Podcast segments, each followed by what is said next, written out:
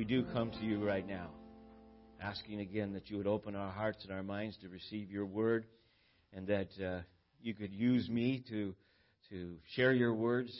And we just uh, again thank you so much for your love, your mercy, and your grace. We worship you, Jesus' name.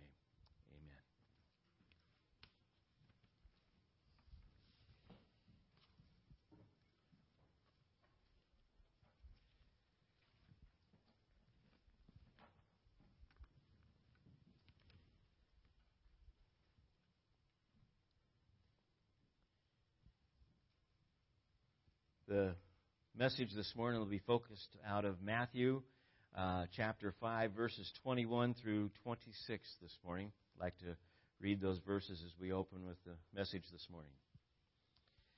You have heard that it was said to those of old, You shall not murder, and whoever murders will be liable to judgment. But I say to you that everyone who is angry with his brother will be liable to judgment. Whoever insults his brother will be liable to the council. Whoever says you fool will be liable to the hell of fire. So if you are offering your gift at the altar, and there you remember that your brother has something against you, leave your gift there before the altar and go. First be reconciled to your brother, and then come to offer your gift. Come to terms quickly with your accuser while you are going with him to a court, lest your accuser hand you over to the judge and the judge to the guard, and, the, and, and, and he put you in prison. Truly I say to you that you will never get out until you have paid the last penny. Uh, you know, we commented, or I commented last week, that in this series of uh, what Jesus says about various things here, especially in the Sermon on the Mount, that we would uh, be meddling more than usual. Uh, and and what I want to say to that is that I want you to be assured that I I do not meddle here, but the but that I have been meddled with before I got here. and what I'm trying to say is that these are very amazing verses to hear and very you know, talk about things that can pierce you to the heart. And the reality is is that they should. And so hopefully I convey the message uh, clearly this morning as we get into this. Um, and in order to, to understand this, this picture that Jesus is, is putting together in reference to anger and lust and, and marriage and other parts, we need to go back just for a moment to verse 20 and, and what Jesus says in reference to the, the scribes and the Pharisees. Uh, after Jesus talking about that he has come to fulfill the law and that every iota and dot, every little part of it still stands, that he has come to fulfill it and to complete it, he turns around and says, I tell you, unless your righteousness exceeds that of the scribes and the Pharisees, you will never enter the kingdom of heaven. Now, I know that we have talked about that already uh, some time ago and then a little bit last week, but I, I just want to emphasize that if you can just grasp how startling, at least, and, and, and, and jaw dropping this statement is that Jesus is making to a crowd of, of people. Uh, and, and the reality of what he's saying. Because the Pharisees and the scribes were the ones who were considered the most righteous in, in, in the community. They, they prayed, and they prayed the loudest. They gave, and they gave the, mo- the most strictly, tithing everything, including their garden herbs. They had so many things that they did in such a way that their, their, their benevolence was done in such a way that everybody knew oh, look, the Pharisees are, are at the, the, the, the courtyard there at, at the temple giving today in their benevolence. They, they were known by everybody. And the scribes, many of them Pharisees themselves, but the scribes uh, as well, were the teachers of the law. And they were the ones who, who recorded, uh, if there was a, a copy to be made of the word, they were the ones to do it. Scribes. Okay? And they would copy uh, the, the, the, the page that they had literally so carefully that they didn't even do it in the sense of the way we might do it by reading the words and saying, you know, writing two or three words at a time. They wrote letter by letter. Well, I was going the wrong way. Letter by letter, and and uh, just you know, literally every dot, every small letter, every big letter was covered. Nothing was missed. And at the end, they had a, a formula that they basically used to counted out the letters so that they could double check. And if this letter was not in the same spot, in the same line as the, the original copy, what they had just written was thrown away. Now, think about writing with quill and uh, pen and ink and having copied a, a, a large section of scripture, scripture and then turning around and saying, oops, this, uh, well, we'll use the smallest letter. I missed an iota. Boom, throw it away. What? Not, you know, I'm over here, circle it in red and put it in so I don't miss it next time. But, uh, you know, I, I you know, I, I will I throw all of that away. How, how do you do that? That was how strict these men were in reference to how they looked at the law of God. It's important for us to grasp that. Because when Jesus says that if our righteousness does not exceed theirs, we're not part of the kingdom of heaven. And that is an amazing thing to say because if they can't make it, who can? That has to be in the minds of the people. And there are times where Jesus also speaks about the wealthy. He said, it's going to be hard for them to get into heaven than the, the, the camel through the eye of a needle type of thing. And I'm not going to get into all of the logistics of that, but but the reality is is that the, the disciples again say, "Gee, well then, how, how does anybody stand a chance?" Because you see, the wealthy people, many of them also scribes and Pharisees, uh, were able to stand at the gate, the city gate, and talk about Scripture all day long. What a blessing how many of you are familiar with Fiddler on the Roof? You know, uh, uh, and where Tevye sings, if, if, if I were a rich man. And one of the things he would say, then I could stand at the gate and we could talk about the, the scripture all day. He would he looked at that. You see, that that was part of this this picture. So as Jesus says this, you know, your righteousness must exceed, and the word exceed here isn't just be a little bit more the idea of exceed here is to, to win substantially, to, to go substantially beyond. If your righteousness doesn't go substantially beyond what the scribes and the Pharisees have, then you will have no part of the kingdom of heaven. Okay, now, like I said, you know, uh, these were the people uh, that were so caught up with keeping well, Paul talks about it in, in, in, in, 2 Corinthians uh, about keeping the letter of the law and missing the spirit of the law. And I want you to understand as we get into this, there is the, the letter of the law is not discounted or, or minimized in any way when we say that. Because if it weren't for the law, we wouldn't know how to have the Spirit of the law. And in that sense of, we wouldn't understand. The, the, the word of the law is here to do something.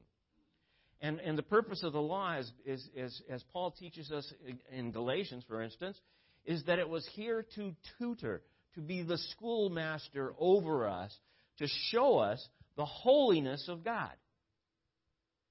Why is that so important? Well, because both in the Old Testament and the New Testament, there are phrases, well, in the Old Testament, be ye holy as I am holy. And here, even in the Sermon on the Mount, Jesus says, You must be perfect for your he- Father in heaven, as your Father in heaven is perfect. Now, wait a minute. Everybody knows that that holiness is God and God alone. He's alone perfect. So, how do we do that? Well, the scribes and the Pharisees said, by being meticulously tight on keeping the letter of the law. That's why Jesus said every iota and every dot was important. That's exactly what a Pharisee would have said. And yet, there's something missing, obviously, based on what Jesus says here. I'd like to, to take a, a, a quick look at, at uh, a parable that Jesus shares in the, in the Gospel of Luke. Um, Luke uh, chapter 18. Uh, uh, the Pharisee and the tax collector, uh, starting with chapter, chapter 18, verse 9.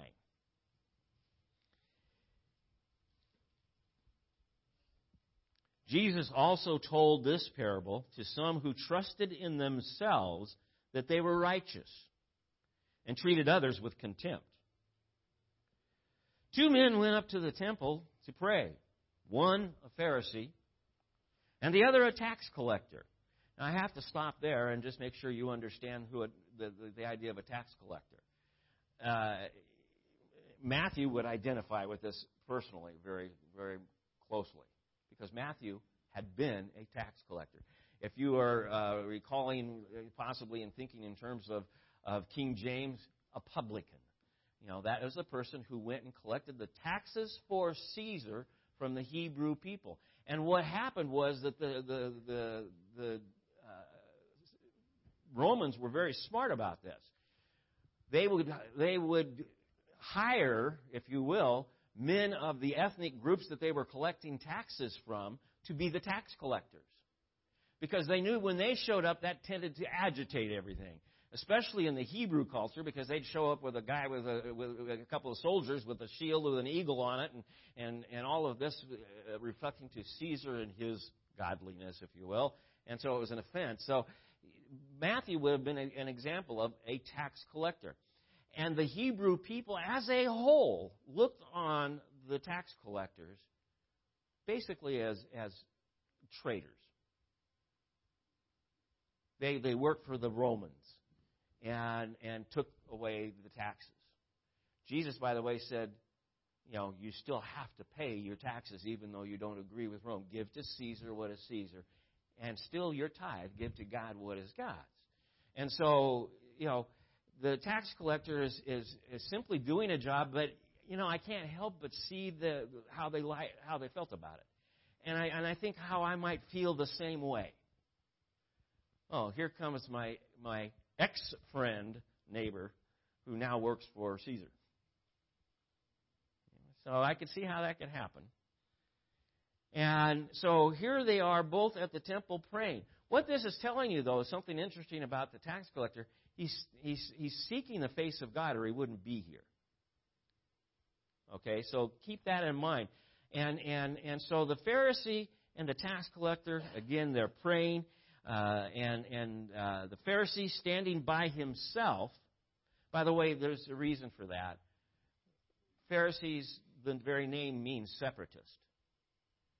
I, I've got to be careful about who I stand next to, or I will be defiled. I must be separate. I can't touch. But you know, when you have the the the the, the Good Samaritan parable, and the guys can't go by and touch him or help him, that's because they would be defiled.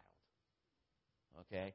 And they're going to do something special and holy and worshipful, so they don't want to be defiled because then they wouldn't be able to do that. Okay?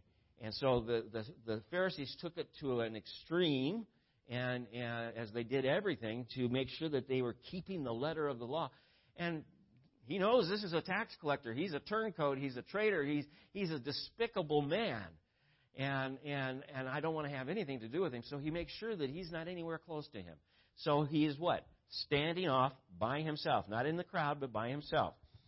And people, by the way, because of the Pharisees dressed uniquely as well, would honor that. They wouldn't crowd them. And so here he is. They're, they're both there uh, praying.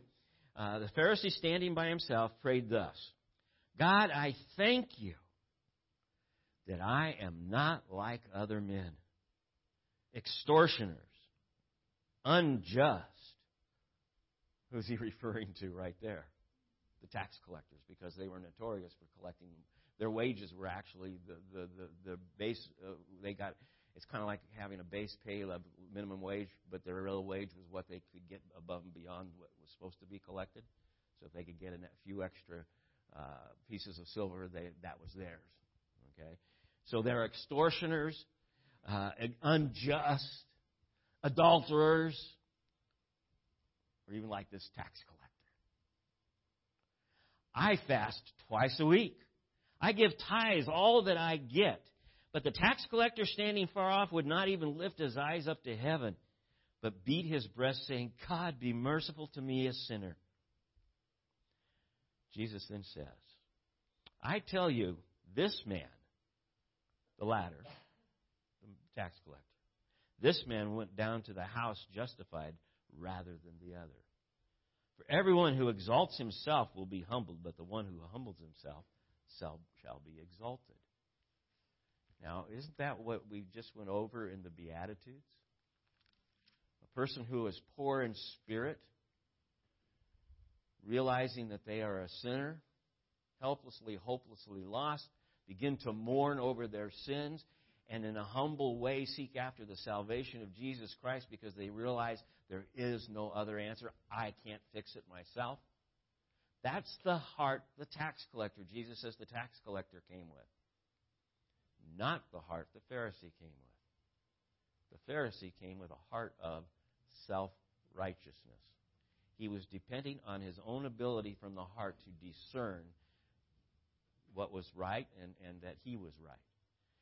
Jeremiah has something to say about the heart, by the way. Does anybody recall what Jeremiah in chapter 19, I think it is, or I can't remember the exact chapter, but, but, but Jeremiah says about the heart? It's deceitfully wicked and who can understand it? And the idea of who can understand it, and literally that word for understand is who can be who can be even a friend with it. In other words, how how can you comprehend? You know, hen, it's not trustworthy. You can't even be friends with your heart. And the person, uh, the, the first deception the heart pulls, if you will, is on yourself. Before you are a deceiver of others, you are a deceiver of self. And so, all of this picture that's being drawn here is what we begin to see is Jesus is making a very clear statement about Pharisees and scribes.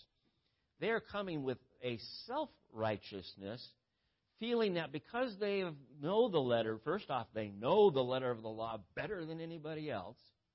They are the teachers of the law and they know how to keep the law, and quite candidly, they also know how to manipulate the law to make it work for them.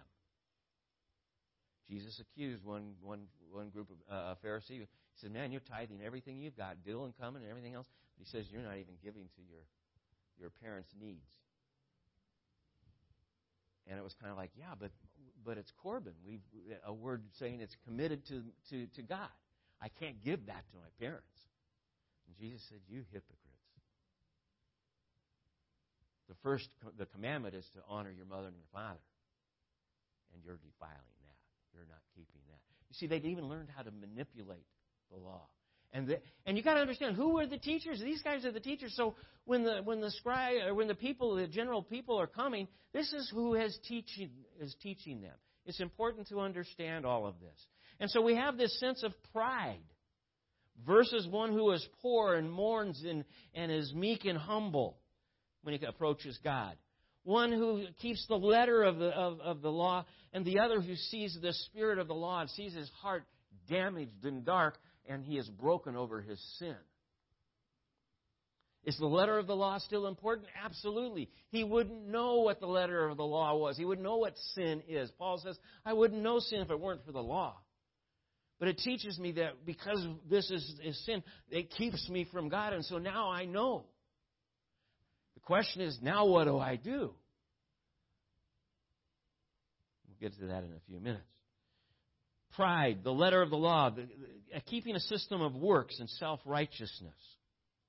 They missed the purpose of the law. It wasn't teaching them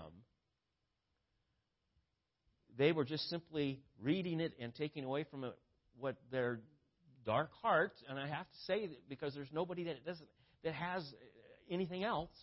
We all have hearts that have fallen short of the glory of God. We've all sinned, and so they they they they've taken it back to say this is what it says, and this is how you keep it, and this is what we'll do. And because we do this so well, we are better than everybody else. In fact, when the when the Pharisees would say, "Oh, look, there's Jesus with the with the the, the publicans, the tax collectors, the prostitutes, and the other sinners," basically. Do you realize that they were referring to everybody else but themselves?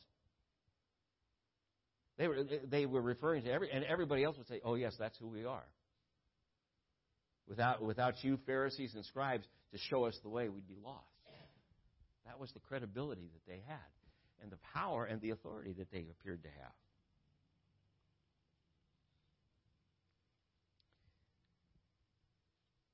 They, they, they missed this reality check that when the law says, Be holy as God is holy, when Jesus, as he would say here later, is, is being perfect because your Father in heaven is perfect, that that was a statement to tell you you're in trouble.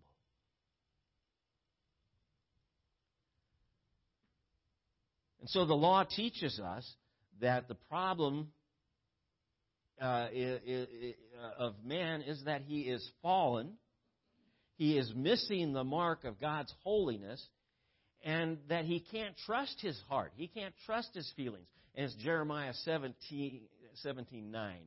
I, I do have it written down here. So Jeremiah 17 9, it says, The heart is deceitful above all things and desperately sick. Who can understand it? And like I said, that is to who can know it, who can be friends with it. It can't be trusted. And the first person to be deceived by your heart would be you. Well, this takes us now from pride to the reality of, of, of how do you deal with the law then? And, and Jesus wants us to say there is the letter of the law and there is the spirit of the law. That's what he's alluding to here. And so this is basically what he starts to do. He starts to teach about murder. Now, murder is one of the Ten Commandments. Thou shalt not murder. Thou shalt not kill. Okay?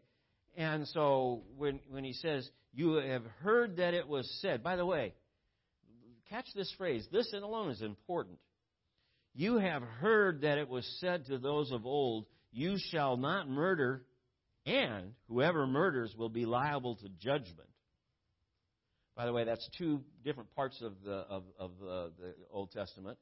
Uh, the the first one is out of Exodus chapter 20, where it's listing the Ten Commandments about thou shalt not kill, and the other one is out of out of Numbers, where it talks about uh, the, being brought before judgment for murdering. Okay, and so they the, the two brought together, which is what the Pharisees did, and so he says, This is what you've been taught. And notice how he says it. You have heard that it was said to those of old. He isn't saying the word says or the scripture says or it is written. The phrases that would normally be used to designate the word of God. He says, You've been taught this. Make sure you understand that because he's making sure that they are hearing. You, this is what you've been taught. This is not you know, necessarily what the word says. This is what you've been taught. By the way, it is what the word says, though. Watch what happens here. But I say, again, extremely powerful verse. But I say to you, what Jesus is now doing is he's taking authority. He is saying, I know what this says. I know what this means. And you haven't been taught it. he says, But I say, in contrast, I say, but wait a minute, this is what the word says. What's going on here? Again, the letter versus the spirit, the thing that the Pharisees have missed. I say to you that everyone who is angry with his brother will be liable to judgment. Whoever insults his brother will be liable to the council. And whoever says you fool will be liable to hell, the hell of fire, or to get Gehenna, the, the idea of, of hell and fire. Oh.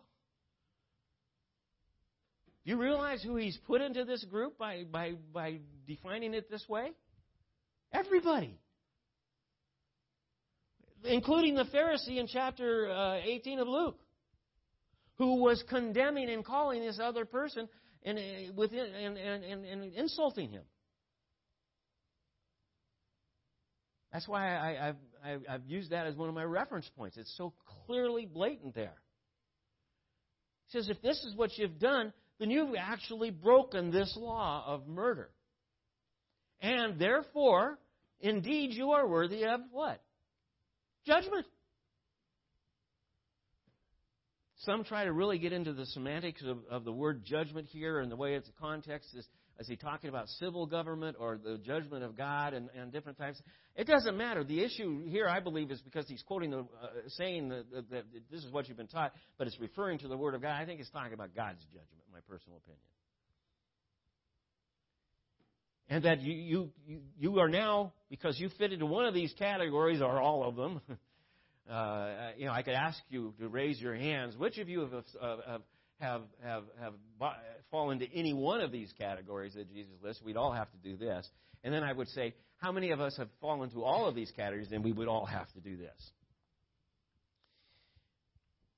Now I'm meddling.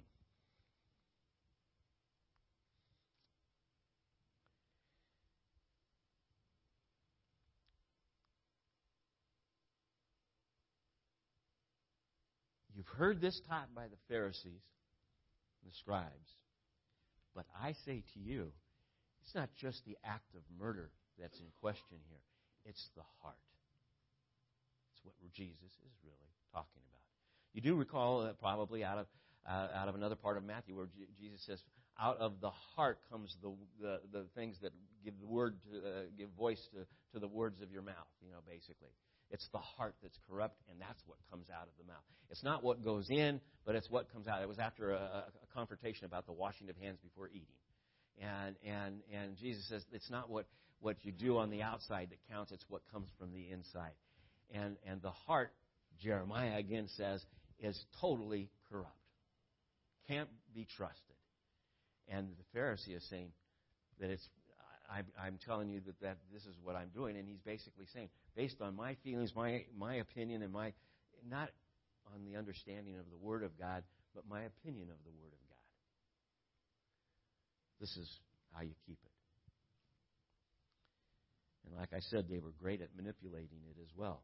Let's see. Uh, can't travel any further than X number, and I know there's a number to it, but I, I can only travel so many uh, miles or, or, or, feet or yards, whatever it is, uh, uh, in, in, in, on, on the Sabbath. So from my home. So now I'll put stuff from my home further down the road, and that way I can travel from there too. And so basically, wherever my stuff is, my home is, you know, kind of attitude. They knew how to get around the law. But if anybody else was was doing something you know, where they had not quite kept the, the, the, all of the, the ceremony or the law. Again, the washing of the hands. Uh, any, uh, and traditions they wash their hands in a very special and particular way. Uh, they would point it out and say, "Oh, you sinners!" Get into Matthew, you know, later on. There's uh, the chapter that deals with the seven woes, and it's woe unto you, scribes, Pharisees, and hypocrites. So the words from our mouth are out of our heart. And so we stand condemned as soon as we read this, basically. So what do we do? Well, the first thing is, is that when you're at the altar, by the way, where was in the, the parable of the, of the publican and the Pharisee, where were they at? The temple at the altar with their prayers and, and probably having brought their offerings. Okay?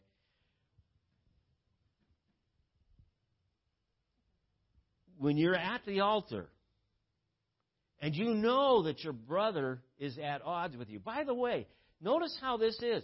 It's not that you have odds with your brother. You know that your brother is not happy with you. You know, it's so easy for me to, you know, well, that's his problem. God says, no, it's not.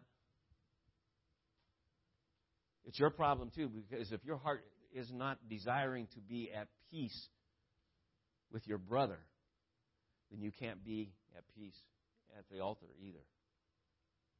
You need to be, in as much, and this is the way Paul would put it again in, in chapter 12 of Romans, in as much as it's possible for you, as much as it depends on you, be at peace So what, is, what does Jesus say? You must leave the altar. And by the way, you, they leave their gift there. They don't take it with them.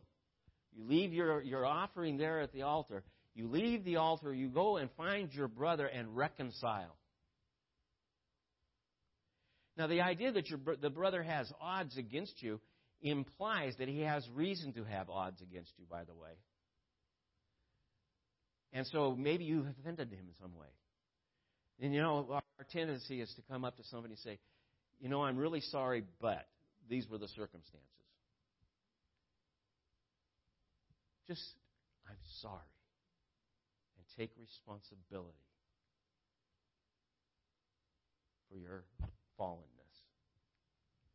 And, and, and, and, and re- realize that, you know, uh, you know I, and I recall one time where, where this hit me so hard. Um, it was on a graduation night at, at school, and I was really busy uh, getting things set up for it. And one of the young young men who had not stayed with the school, the Christian school, and his parents had pulled him out and put him in public school, walked by, and he said, "Hi, Pastor Bob," and I said nothing to him. I don't recall even seeing him, quite frankly. I don't. I don't. I, I just. I did ignore him. I didn't see him even, and he was so crushed because he made an assumption that the reason why I didn't acknowledge him was that he was no longer part of the Christian school. Thank heaven somebody came up and told me. I had to stop what I was doing right then, right there. Because before the evening was over, I would be giving some words from the Scripture. And I had to go to this young man and say, I am very sorry. And I didn't say, but, you know, I was really busy. I just had to say, I'm very sorry I ignored you. Because what? I had. I had ignored him. You know, it's as simple as it, as, as, as it gets. So we leave the altar, we go and reconcile, and then we come back when we are at peace with our brother and we make our offering. Now, there's a lot of different ideas about what comes to uh, this part about going to, you know, uh, on the way to court with your accuser and and and making, uh, uh you know, uh, settling terms quickly. Come to terms quickly. Well, let's just read it. Verse 25. Come to terms quickly with your accuser while you are going with him to court, lest your accuser hand you over to the judge and the judge uh, to the guard and, and you be put in prison. Truly, I say to you, you will never get out until you have paid the last penny. There's various interpretations, but I'm going to just go with the simplest thing I can see here. Number one is that if you're going with your accuser and the idea is that you're going to be turned over to the judge, you're probably guilty, is what Jesus is implying here. Just the same about with the idea of your brother having odds with you. You know, and, and so rather than go to the judge, find a way to be at peace before you ever get there. Because if you don't do it, you will find yourself in prison. And in debtor's prison in, in, in the times of Jesus, you didn't you were put into prison. There was no money that comes your way. The only way you were going to get out is if a, a redeemer came and bailed you out. Somebody in the family who had resources and wealth or a group of people that had access to uh, the to the debt to be settled so they could settle the debt for you, you wouldn't get out until every penny had been paid.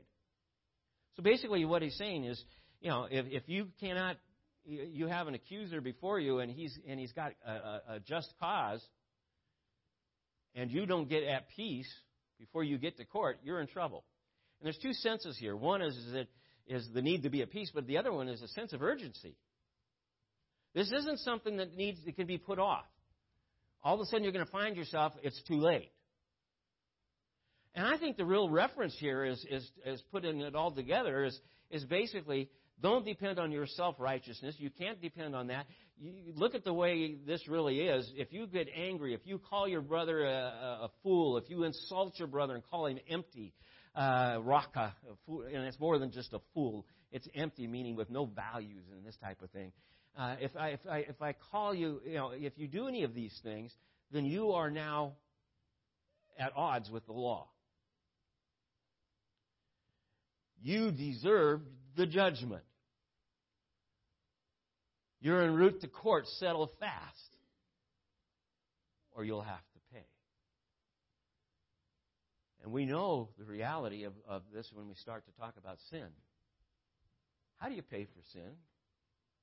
How do I and you pay for sin? We don't.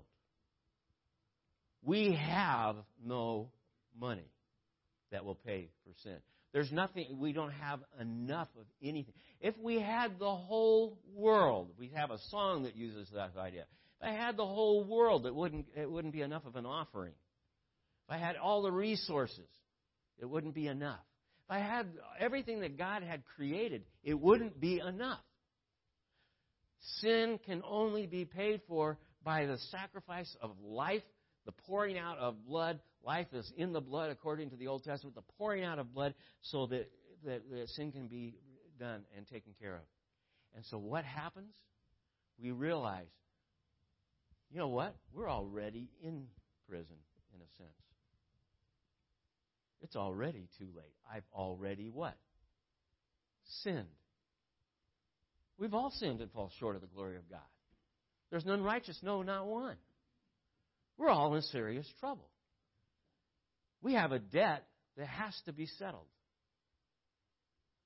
There is a way to do this. Cry out to the family redeemer. There's only one, by the way Jesus Christ. When it comes to this situation, there's only one you can cry out to to come and redeem me. And I stand before the throne of God as the tax collector. I am a miserable, wretched sinner with a dark, despicable, deceitful heart. I cry out, Lord, for your mercy and your grace.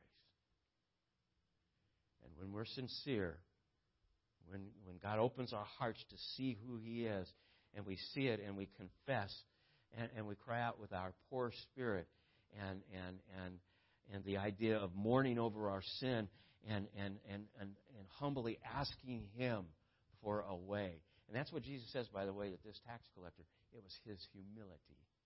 We come meekly before the throne of God. Not, and people say, well, wait, we're supposed to come boldly. No, that's down the line. And we don't come boldly to ask for just anything. You know, but but but but at this point we come brokenhearted. And we rest in, in Christ. There is a sense of boldness because we can come with the confidence that He will forgive us. And it boils down to what I have said here uh, several times as we look at this I can't, He can. It's as simple as that. I need to rest in Him where the words, it is finished, came from His mouth on the cross so that I could be redeemed. And I desperately need it. And the only way I can get it is to confess and believe. Confess with my mouth, believe in my heart. Somebody asked me once, How many times will you say that in your lifetime? I, as many times as I need to hear it. So I, that's you know if, if you don't hear it, it, it, maybe you don't need to hear it as often as I do. I don't know, but I, I have my suspicions.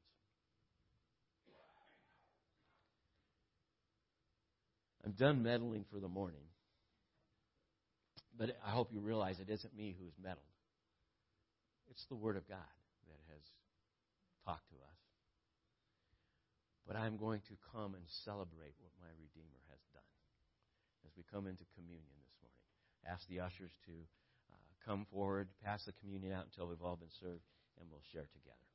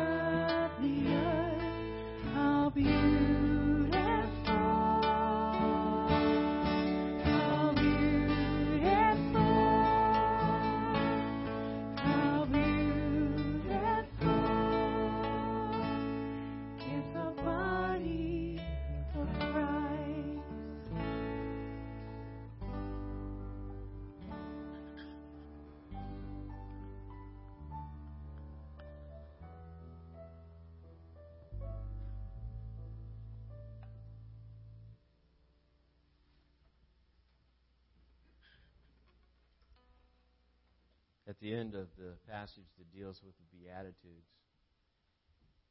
It says, To rejoice and be glad, for your reward is great in heaven. And I know that I'm just taking that one section out of context for the moment, but the reality is that that's where we rest. We have heaven because of what Christ has done for us. And that song does also remind us that, you know, as a result, we are the bride of Christ. And when it's saying how beautiful is the body of Christ, it, one might think we're talking about Jesus, and we are, but we're also talking about his church and his bride, who we are. Through Jesus Christ, that's how we are. We are the beautiful bride of Christ, thanks to his redemption, for him paying the price, for saying the words, It is finished. When we come to the cross and enter into the reality of the sacrifice of what Christ has done, we find His grace and His mercy, and we find it in abundance. And so we come back to the word our righteousness needs to exceed, it needs to be much more than. We come to the cross through the blood of Christ. We come in His grace and His mercy into salvation. We come into children of the kingdom of heaven, and we have abundant grace. The only way to exceed the righteousness of the Pharisees is to come by the abundant grace of Christ. And he asked us that as often as we would gather together, and, I believe that to be nothing less than, than weekly. Uh, and therefore, I've always been in a church where we serve communion every week, uh, except for a very brief time. And, and it's interesting that I, they thought about changing their mind. Uh, it's, it's, it's such an important part of taking that moment to say thank you to the Lord, realize our condition before Him, ask for His forgiveness, a reminder of those things that we need forgiveness for, and then to honor Him as He asked us to, as we share in the bread and the cup. He said this at, the, at that supper that the night he was betrayed. He said, "This is my body broken for you," and he asked his disciples to to eat it, and and and he said that uh, we were to do that in remembrance of him. Let's do it this morning.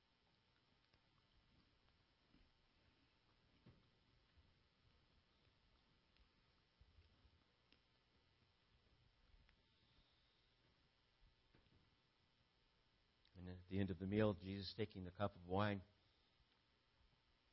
and giving it great symbolism as the, as the picture of his blood poured out at the cross to purchase the grace and the mercy, the covenant of grace, the Redeemer's blood. And he asked us as often as we would share this cup to do it as remembrance of him until he comes again. What a promise.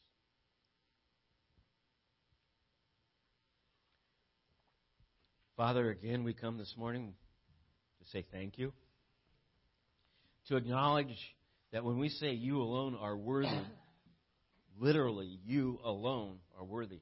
No man, no woman, no group of people are more worthy than anyone else. All of us stand in the, in the, in the shadow of darkness of our sin until we come into your grace and your mercy.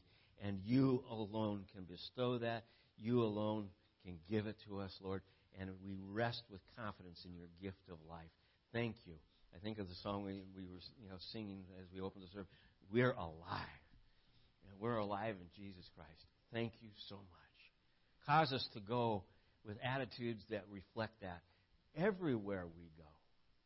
In Jesus' name, amen. Would you stand as we close? And as we do, I'm reminded here as I put this here so I couldn't miss it.